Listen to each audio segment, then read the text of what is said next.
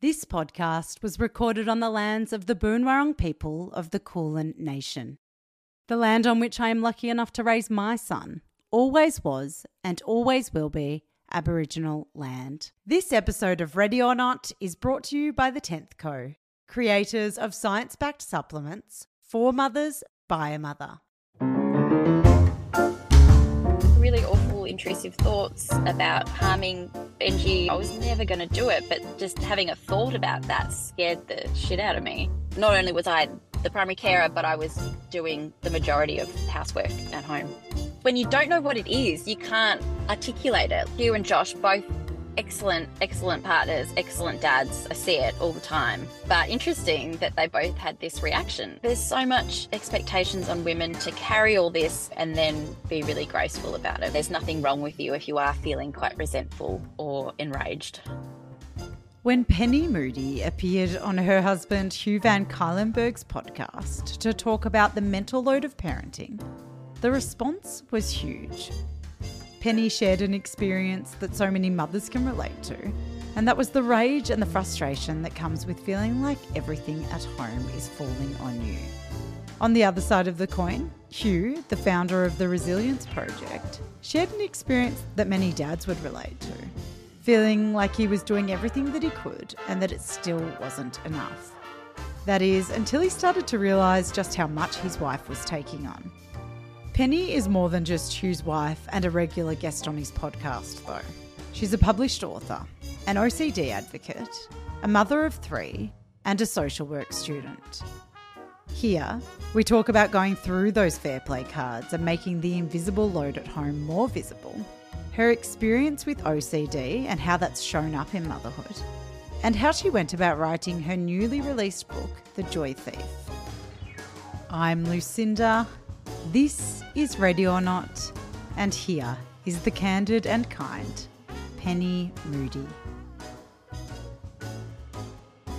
Penny, a lot of people know you as a regular guest on The Imperfects and also as the author of the newly released The Joy Thief.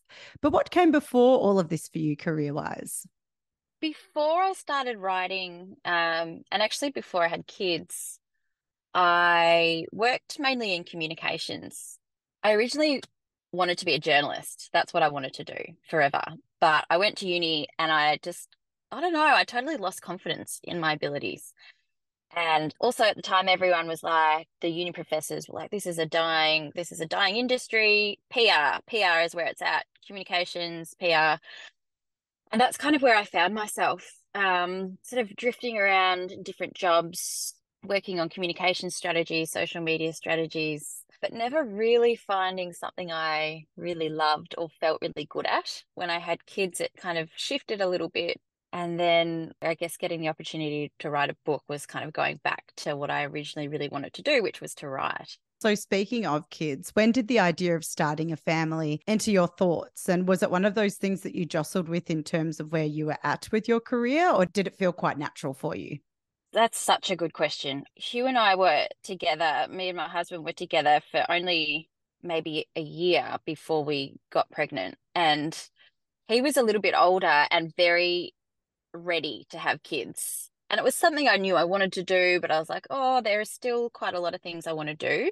But I was at this kind of dead end career-wise, I think. I was working for this PR company with some really great people, but just not what I wanted to do. It was really big corporate clients and it just wasn't my thing, and I felt really stuck.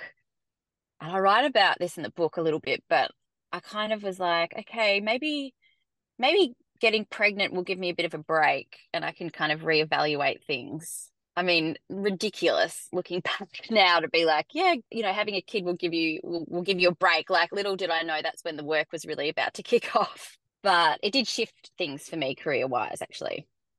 That's really good to hear, because I think a lot of us think of it as this final destination and then afterwards our career is just never the same. Totally. For you, it obviously led to some pivots and maybe some realigning. Was that the case, do you think? Yeah, exactly. So when I was meant to go back, well, I did go back to work for this PR company when my eldest, Benji, was about 9 months.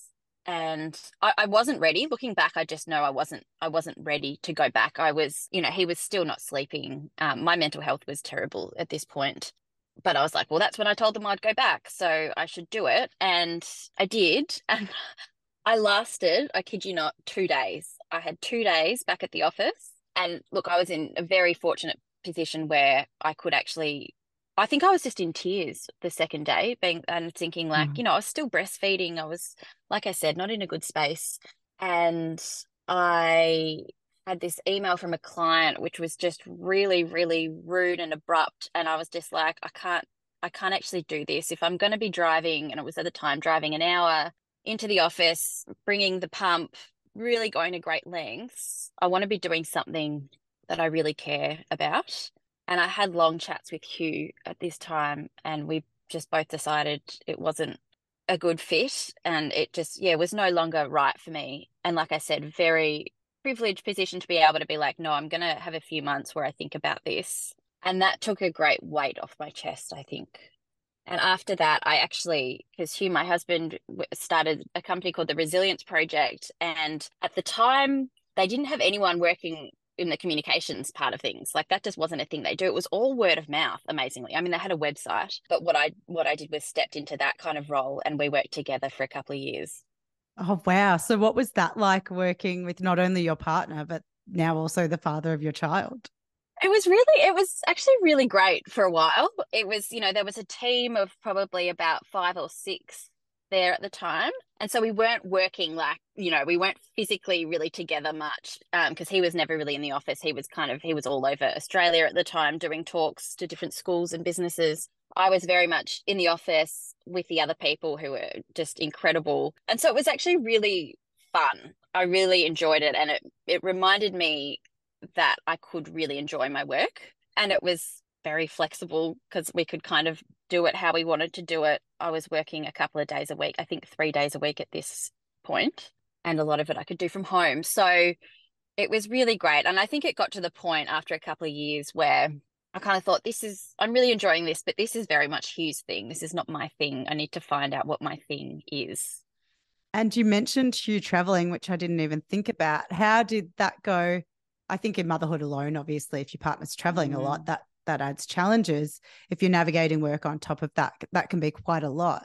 What do you think when you reflect back? I imagine he was perhaps traveling more then than he is now. It was really hard. It was really hard having a tiny baby and working 3 days a week. And he really was traveling all the time.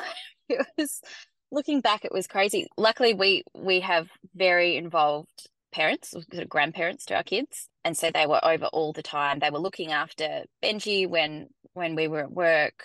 We were so lucky in that way. It wouldn't have been possible for me to work otherwise. But it did put a strain on things. It was really difficult. And it was hard for Hugh. Like, at some point, because we were living down in the Mornington Peninsula at this time and working in the city. And at one point Hugh was driving from our home to the airport, and he just fell asleep at the lights. And then we're like, oh, we need to reevaluate things a little bit. So yeah, it was certainly a bit of a crazy time, and looking back, a bit much, I think, for having such a little baby. It's funny, hindsight always seems to add to that as well. Whereas at the time you just sort of motor through it, and people wonder how you did it, and you're like, we just did it. Aside from that, what was new motherhood like for you? I know you mentioned that your mental health was struggling at the time. How did you find the first year of parenting? Oh gosh, it was such a mixture of joy and just exhaustion. I think it was really a blur. I mean, Benji, our eldest, really, like so many babies, just didn't sleep. Like, just was waking up so many times a night for so long. And it's really wild what that does to you, isn't it? Like, you know, sleep's important, and you can sympathize to an extent if you haven't had kids, but your child not sleeping is really hard. It really is. You know, there was one night I just felt I was going insane. I think I was. And there were some really beautiful, joyful moments, but for a lot of it, it was really difficult. Also, I mean, in terms of like my physical self, like I had no idea how long it would take to recover from from pregnancy and labor, something that no one really seemed to talk about much. I think it maybe it's changed. I mean, it's definitely changing, but it was just a real, it's just a real blur. I think the fact that my mental health wasn't good, I wasn't really seeing a psychologist regularly. It just was, a real battle for a long time for me. And so you've been really open with your OCD journey, which I think is really important because a lot of people talk about OCD in the zeitgeist of like, I need to have a clean house and all of that sort of stuff, which isn't obviously OCD. Can you share what you're comfortable with about that experience and also how that's showed up in motherhood for you, if at all? It certainly showed up a lot. At the time, I didn't know I had OCD. I just was diagnosed with general anxiety disorder and I'd been on medication for about 10 years. Oh, wow.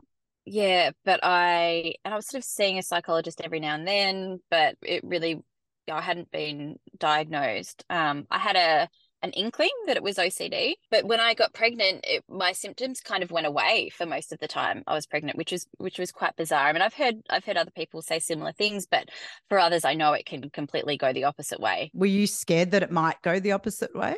Or was it something that didn't really enter your thoughts at the time? It didn't really enter my thoughts much. I did have long conversations with a GP about whether I could stay on medication, and I did, and I'm so thankful that I did. But no, I didn't really think about it too much. And then it kind of went away and I thought, oh, maybe this is it. Maybe it's finished.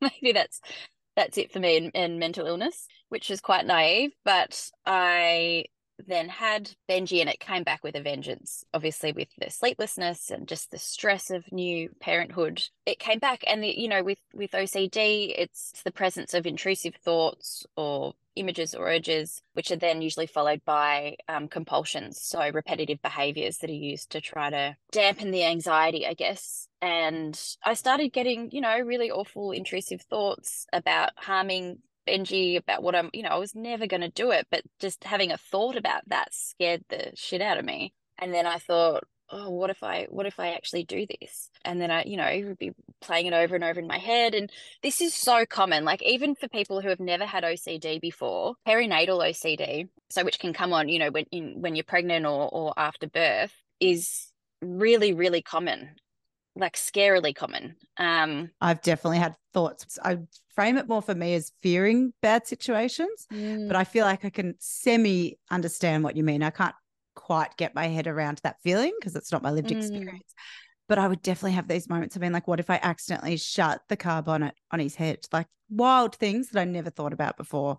Yeah, and this is just your imagination. This is just such a normal thing that everyone's brain does, especially when you've got a little person to look after. It's like a very natural thing your brain will do to be like scanning dangers and scanning possibilities, and which must be instinctual, mustn't it? Like it maybe goes back to those cave days. I'm sure it does. And so it's not, the intrusive thoughts aren't unique to people with OCD. That's just like whatever. That's just a human experience. But the thing is, having this really, what one psychologist termed as catastrophic misinterpretation of the thought.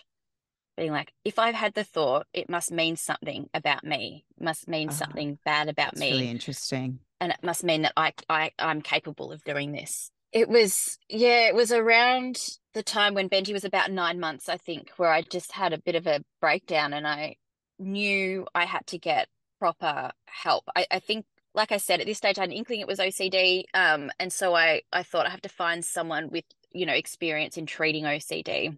And this was pre-COVID, so it was still hard to find someone, but I did find someone that I could see in about 6 months' time.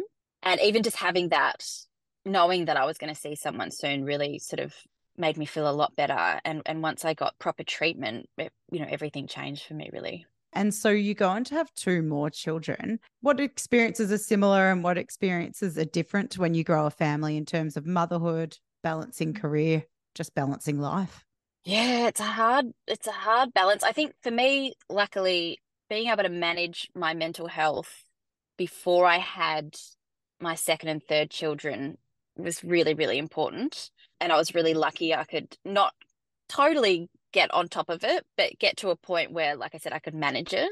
The thing was, I had my second child, Elsie, about 6 weeks before Melbourne's first lockdown. So that was a really wild year. And again, another child who didn't sleep. So that was, you know, there were lots of challenges in that as well. Like I felt. And no childcare for your eldest? No. They were both, I was looking after, a tiny little baby and a 3-year-old, and he was still able to work, which was great for him. But I Good was for some. Not. Yeah, exactly. And he was still home more than he would have been, but you know, I was going crazy like so many other primary carers out there during that time. And when they shut the playgrounds, it was like went to a whole new level. Yeah, that's a really tough time. And I think like so many others, and look, we were lucky, like we didn't lose anyone we loved. We were still able to, you know, financially we were fine, but just I feel like it's all blurred into a really kind of yucky time. Like that's just how I remember it. Mm-hmm.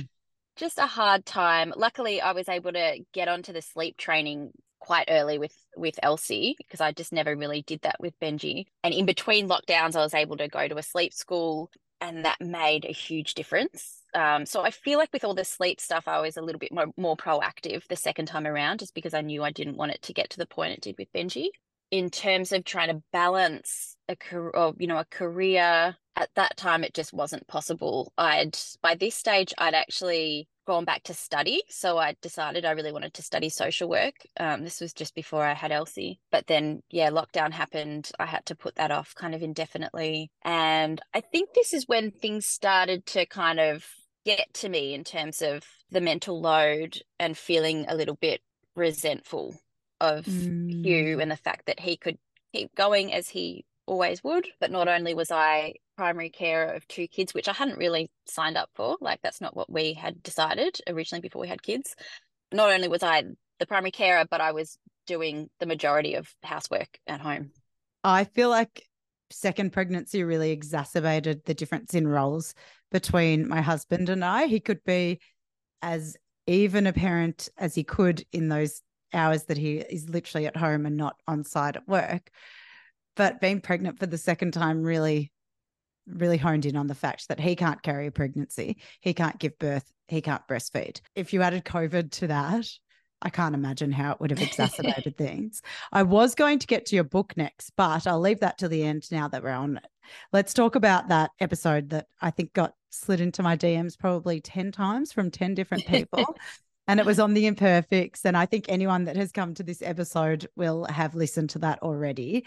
For anyone that isn't familiar, can you first tell us about the whole fair play movement? I can't remember how I came across fair play, but I somehow heard about this book and I bought it. And it was written by a woman called Eve Rodsky. She's an American, I think she was a lawyer. She was really killing it in the corporate world and had a child, and at some point I think she just kind of exploded because she was just full of rage and resentment about kind of all the stuff that sort of came on top of parenting. So the fact that she was pretty much doing everything to run a household and none of it was paid and none of it was really even recognized. And so she kind of went about mining other people's experiences and realizing that this was so common amongst women or primary carers of kids. And then because she was a lawyer, she was so used to writing down all her hours of work and all the things that she would do. So she started to do that for all the housework and all the stuff to, you know, that she was doing at home. And she sort of developed this strategy, I guess, to make all this housework and all this domestic labor more visible, in an attempt to then make it more equal amongst partners.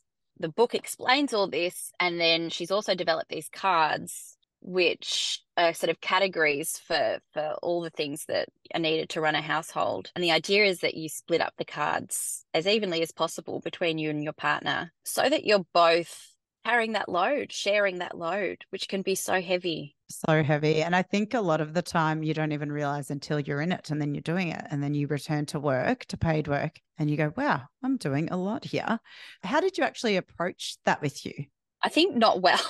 I don't think I did it with much grace. I think I just exploded a few times, like Eve Rodsky talks about in her book. I think when everything was getting on top of me, I bought the book and I actually remember reading it at nighttime, and like I would read it aloud to Hugh just so he'd really get the picture. And he'd be like, yeah, that's, that's really interesting. Great. And then I'd be like, cool, I'm going to buy the cards. And like we talked about in the Imperfects episode, he kept seeing it as a personal attack on him when I would say, I really want to do these cards, I feel overwhelmed and I want to make this more even. He would see it as me saying, you're not doing enough. Which I think is just such a common sentiment, because my husband, as I told you before, who does a lot, if I ever am reaching that overwhelmed stage, that's definitely, he gets defensive. He thinks I'm literally just attacking him. Yes. Yeah. And what we tried to explain on this episode was that it's really not a personal attack. Like this is so structural. This is the patriarchy. This is how it works. It makes women's, well, it's not women's work, but it makes this work that women often do invisible. So there was always a purpose to that, and that's to make sure that women keep doing it and do it, without complaint. Because when you don't know what it is, you can't articulate it. Like before I actually heard the term mental load, I was just walking around with resentment, being like, I don't know why I feel resentful. I've got a great partner who is a great dad, who helps out a lot and who will always ask if I need help. But once I was able to kind of articulate it and realize, okay, no, this isn't my job. This needs to be divided up more fairly. That's when things started to change. But look, I don't think I approached it very tactfully. Well, it's very easy for us women to be cast aside as crazy, angry, hysterical, hormonal women, isn't it? Yep. Whereas when you actually have these cards in front of you and you can physically lay it out, it actually gives something tangible to what we're talking about. Yeah, absolutely. It really does. And after a while, we started seeing a relationship counsellor, and that's something we've been really open about. And it's something that I think has got a little bit of shame attached to it sometimes, or people thinking, well, you're only going to see a marriage counsellor or a relationship counsellor when things are really bad. But I don't think that's the case at all. I think the more invested you are in your relationship, the better. And again, it's really hard for some people to be able to see a relationship counsellor. It's not cheap, and I don't think any of it's covered or subsidised at all. But that was a really, really good thing for us. And, that's when I kept bringing up the fact that I wanted to do these cards. And Hugh got the message, and I can't remember, it might have been our relationship counsellor who suggested, look, going out for dinner, doing it when you're both really calm and you've both got time away from the kids, and then really trying to get stuck into it. And that's what we did. And outside of the home too might be a good thing when you're talking about things that happen in the home. After becoming a mother, I distinctly remember when that sense of exhaustion sunk in. I remember it catching me by surprise, and I quickly realised that I'd been running on adrenaline for months and months after my son's birth. Postnatal depletion affects over 50% of mothers, and the effects can last for up to 10 years after giving birth. What many new mothers like me don't know is that if they don't replete and recover from the early phase of motherhood, they will feel the effects for years to come, with even their menopause being impacted. That's why the work of The Tenth Co, created by mother Frida Olgars in collaboration with Dr. Oscar Serelach, is so important. Just because extreme fatigue and all that comes with it is common in motherhood, it doesn't mean it's normal. And their top-rated product, Flow State, works to relieve fatigue, support energy production, calm the mind, and support healthy mood balance, hair, skin, and nails. Listeners of Ready or Not will receive $15 off their hero product, Flow State, using code FeelMoreReadyThanNot at thethenthco.com. So what actually happens when you go through these cards? Look, I would highly recommend people reading the book before you do it, or at least reading a bit about it. There's a great website about, I think it's called Fair Play Life, which kind of explains the whole system. basically what we did was we had the deck of cards. We discarded the cards that weren't relevant to us or our life. And then we literally just went through one by one over pizza and pasta and being like, okay, weekday dinners, who's got this? And discussing it. And then one of us would get it. And the really important thing with this is that it's planning and then executing whatever job that is. So it's not just swooping in at the last minute and being like, okay, I'll make the dinner that night. It would also be the planning of it. So it'd be like maybe on the Sunday being like, okay, what are we going to have for dinner on the weekdays? So once you've got a card, that's absolutely your responsibility to plan and execute. Which is the big thing, right? It's the thinking of the doing of the things. Yeah. That I think our generation of partners have got really good at doing the things, but it's the next level is the thinking of the doing of the things. That's so true. Yeah, exactly. It's not just saying, hey, can I help you? It's being organized enough to carry it out from go to woe. So we divvied the cards up and then started, I guess. How was that first initial period? I imagine there was a bit of a probationary period where you were both figuring things out and how you divide it all.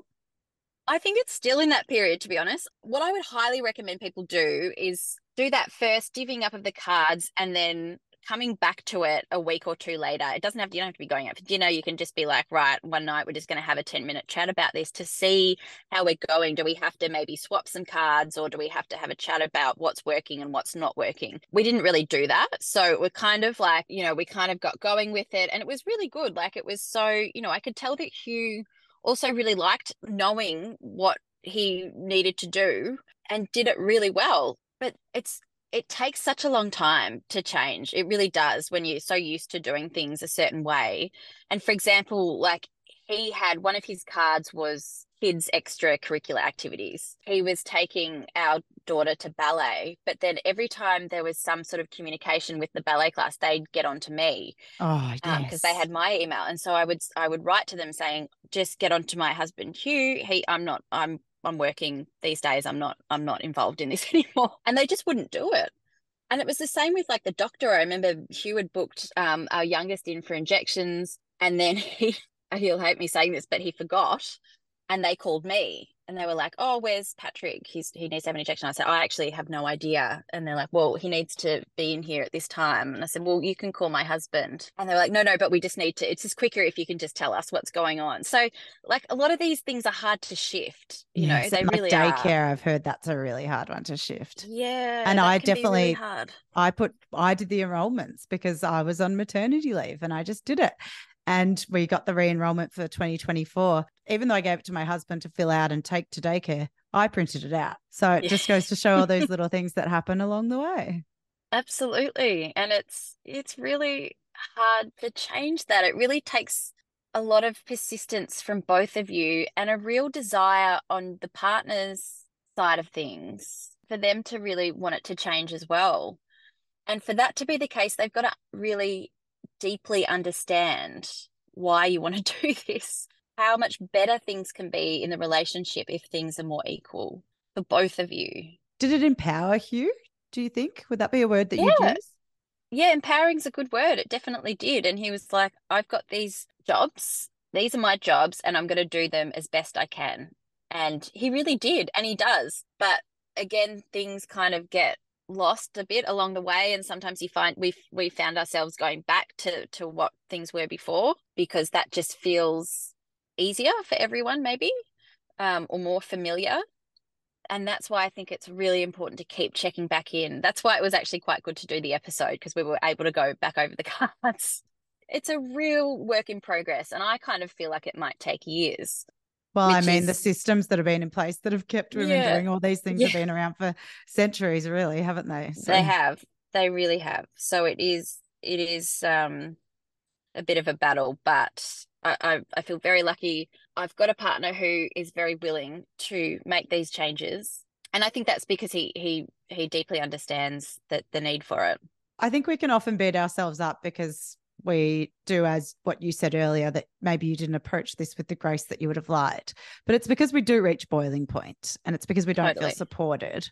How would you how would you recommend someone approaches their partner about wanting to get their buy-in to do these cards? Oh, it's so dependent on that person.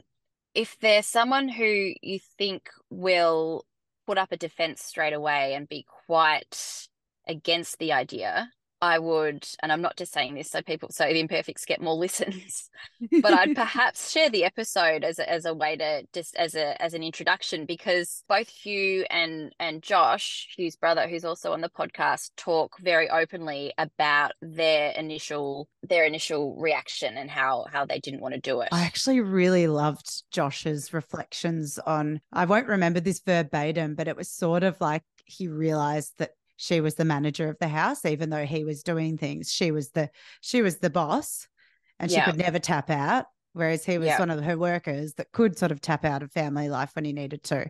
Yeah, he kind of used the analogy of shift work as opposed to maybe running a business. Yes, nothing against shift work, very, very hard, very tiring, but like he said, can kind of tap in and tap out. That was a really good way of describing it. And Hugh and Josh both excellent partners, excellent dads. I see it all the time. But interesting that they both had this reaction of like, oh, no, I don't want to do this. You're saying you're saying something about me, and that's making me feel really uncomfortable. And they sort of talk through that, and then we talk about how we got over that, and how in the end it was just the best thing for us, and also made everything just more organized and more efficient.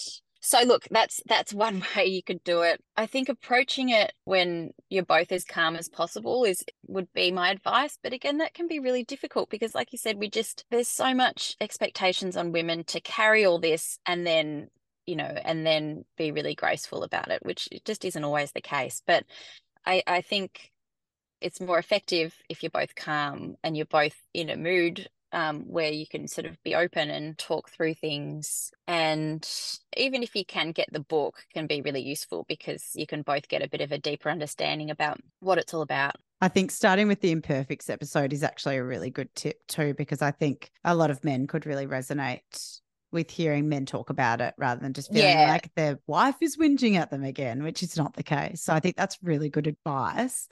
So getting to your book now, I can't wait to hear how you actually went about writing a book with three children. But firstly, tell us about, we've obviously heard a little bit about your challenges with OCD. What led to you actually writing the book?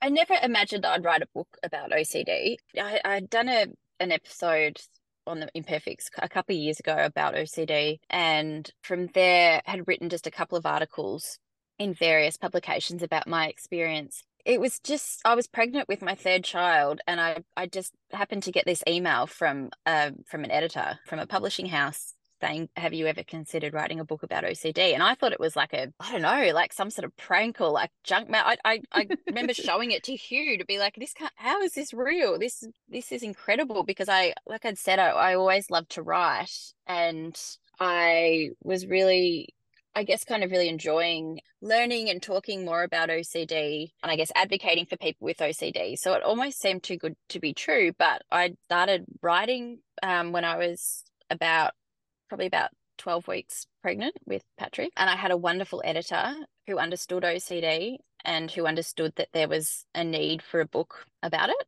And together, I guess, we worked out what it was going to look like. It was going to be like part kind of memoir, so partly kind of weaving my story through, but also very much a how-to guide, how to kind of survive and manage and thrive with OCD for people suffering it, but also for loved ones of people with OCD. That's kind of how it all came about, really. It kind of felt like it fell in my lap. It all seemed too good to be true. Incredible. And we know that the romance of writing a book isn't the reality. I don't know the reality. I've never written a book, but you hear about it a lot in podcast interviews that writing a book is really hard work, especially when it's about something so personal to you and that probably digs at some of the darkest moments in your life. How did you find writing the book, both emotionally and logistically? I need to be very transparent in that we have had a nanny for 3 days a week during the whole time, and I don't think I could have done it without her. So in a very, very lucky position to be able to have her looking after the kids a lot of the time. But at the same time, I had, I sort of got half of it done when I was pregnant, but it was a really hard pregnancy. And then 2 other kids, I was exhausted. And then, once I had Patrick, I had about 3 or 4 months where I wasn't doing anything and then got back to it. But I think because I had so little time to do it, I had to use the hours that I had really well. So there were times when I'd feed Patrick, I'd breastfeed him, and then I'd drive into the office where I was writing the book. I'd write for 2 hours and then Hugh would bring Patrick in and then I'd feed him pretty much at the desk and then Hugh would take him back and then I'd have another 2 hours or 3 hours and then we'd do it all again. I'm such a procrastinator generally, but I couldn't procrastinate because I knew I had this deadline. On a deadline and I just had to use the time I was given, I guess. But look, at the same time, I was used to being home for the last couple of years with tiny little people. And so actually getting out of the house and having quiet and being able to be creative was such a joy. On an island on your own. Yeah, it was like actually felt like a luxury. It was strange. Like it was really great when I was able to sit there and write. But it wasn't, it certainly wasn't how you'd expect writing a book, maybe, in a lovely seaside house with classical music playing and, all the time in the world. At the front. Yeah, literally what you picture. It was very different to that, but it was a shift for me because, I think I needed that. I needed to be creative and I needed to have something that was just mine, and that's what it was. I went to a talk at the Sorrento Writers Festival in April, and it was about how different authors approach writing. Some fly by the seat of their pants and some literally have maps all over their houses about their characters and about the plot and timelines and all of that stuff. Obviously, you weren't writing fiction, but you're still writing a book. How did you go about that? Was there structure? Was there ideas that would come into your head? Or was it quite easy to formulate that structure around part memoir, part how-to guide? It wasn't easy. It took a lot of back and forth and a lot of conversations with my editor and a lot of thinking about it all the time. So even when I wasn't in the office, I was often thinking about how am I going to make this work, because it was also, there was sort of the memoir part, the sort of factual part, and then I also wanted to include other people's experiences with OCD. So I wanted to interview people with lived experience to give a more nuanced view of what OCD really can look like, because it can be so different for different people. So trying to weave all that in was really difficult. It took a lot of trial and error, but like I said, because I was on a deadline and there was so many other pressures, I was very organized in how it all looked and how the timeline would work with my pregnancy, with the labor and then having a tiny baby, and how that would all fit in. So I was much more organized than I usually would be because I had to be. Yeah, it's funny. Like looking back, I don't remember being really stressed about it, but I'm sure I was. I might have just forgotten. I might have forgotten already. I think I was just so lucky to have a really great editor, Tessa from Allen and Unwin, who was so organized herself and so good at what she does, but didn't put much pressure on me. So there were times where I just couldn't, the book had to take a back seat, and that was fine. I never felt like I had to really push through when I couldn't. And so the book's just been released. Where are you at now with navigating the press of it?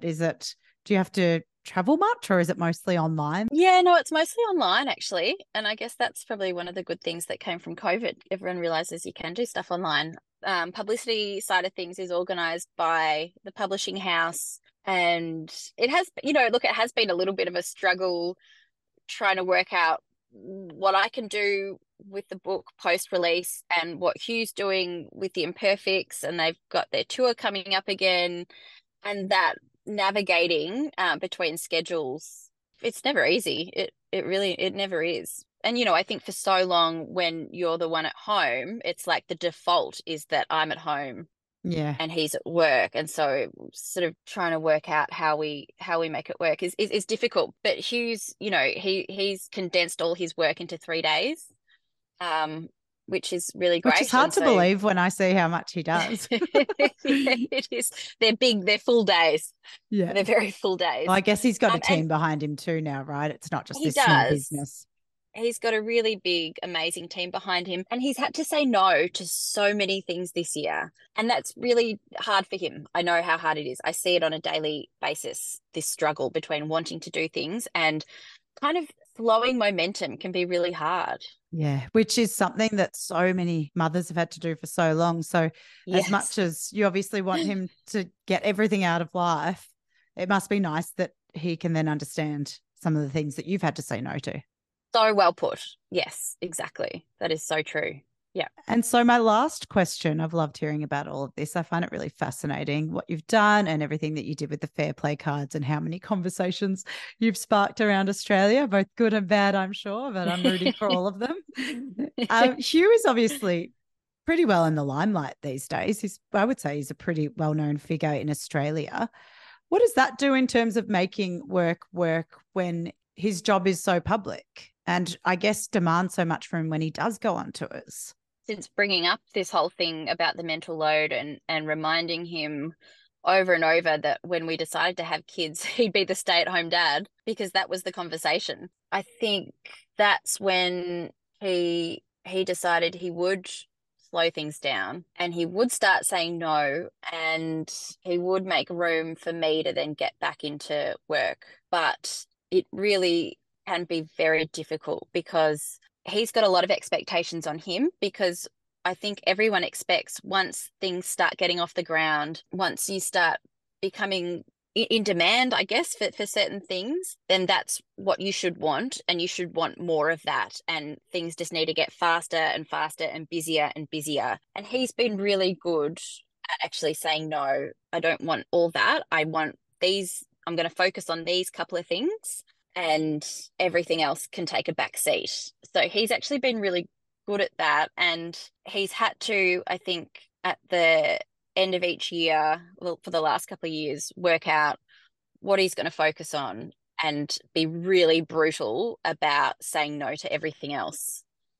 And do you come into that discussion much? As in, are you a part of making those calls? Because I'm even just thinking as you're saying that, as a mum, we probably have those internal conversations without the dad even realizing in a mother-father family. Does the mum have a say when it's the dad or the primary breadwinner? I'm making an assumption there. Sorry, I shouldn't make that assumption. But if he is the primary breadwinner, does the mother come in to make those conversations about those sacrifices, where he should go harder and where he should pull back? I mean, it's something he will talk about maybe after the fact, but it's not necessarily, I think he just knows, I think we've had so many conversations about what I expect now and what I want to do now that he knows what he can and can't, like what he can and can't do in terms of, in terms of time-wise, what he can and can't do. I think it's become a little bit more implicit in that way, but he certainly we do chat about it, but it's not kind of it's not at the time where he's deciding yes or no, if that makes sense. It's not so much approval versus disapproval, it's more bouncing ideas, but the communication is already there. He knows what time he has and it's his choice how he assigns that in a paid work capacity. Definitely. And I think what I've become so much better at, which has taken me a long time, is just advocating for myself and being like, no, I'm not like, this year I expect to be doing this much work and this is when I expect you to be looking at, being the primary care of the kids. And I think that's not easy to do. And I know I totally understand that a lot of people won't feel like they're in a position where they can say that even. So I feel very lucky I've gotten to the place where I can kind of advocate for myself in that way. Yeah, it's a tricky one as well, because at the end of the day we can push for feminism and equality all we want, but we do need a certain amount of household income. And unfortunately, there's a gender pay gap. Yeah. So I feel like the sort of optimist in me is like, no, I need you here, then and there. And then the realist in me is like, damn, you earn more money than me at the moment. I can't always do that. So it is tricky when to pull back and when to advocate for yourself. It can be really tricky, and people are in really, you know, especially at the moment with the cost of living crisis, and people are having a really hard time of it. And this is probably the last conversation that people feel like they can have. And I totally understand that. And this is where it all, you know, structurally comes into play. And men, of course, will often earn more because they never have to have time out of the workforce, you know, and so many other reasons as well. That's simplifying it, but it can be really, really tricky. And I think that's why it can be really good to read books like Fair Play, and there, you know, there are other ones out there as well. I know Annabelle Crabb's written a good book about this kind of thing, but just to start putting words around the experience, because that can just in and of itself lift the pressure a little bit when you know it's not just something you're going through, it's something that so many people go through, and there's nothing wrong with you if you are feeling quite resentful or enraged. Penny, I've absolutely loved hearing from you. It's been really fascinating hearing your experience with Fair Play, writing a book, and OCD and motherhood, just to name a few. Where can we find your book? And do you want to remind us what it's called again? Yeah, absolutely. So it's called The Joy Thief. You can find it, I think, at most bookstores and online as well. It's not in an Audible version, but yes, you can find it pretty much anywhere online, I think. Awesome. Well, congratulations. No small feat. And thanks for chatting to us today. Thank you so much, Lucinda. Appreciate it. Thanks for listening to Ready or Not. If you liked the show, please tell your friends, subscribe, or write a review. You can also find us on Instagram at readyornot.pod. That's it for today. We'll see you next time.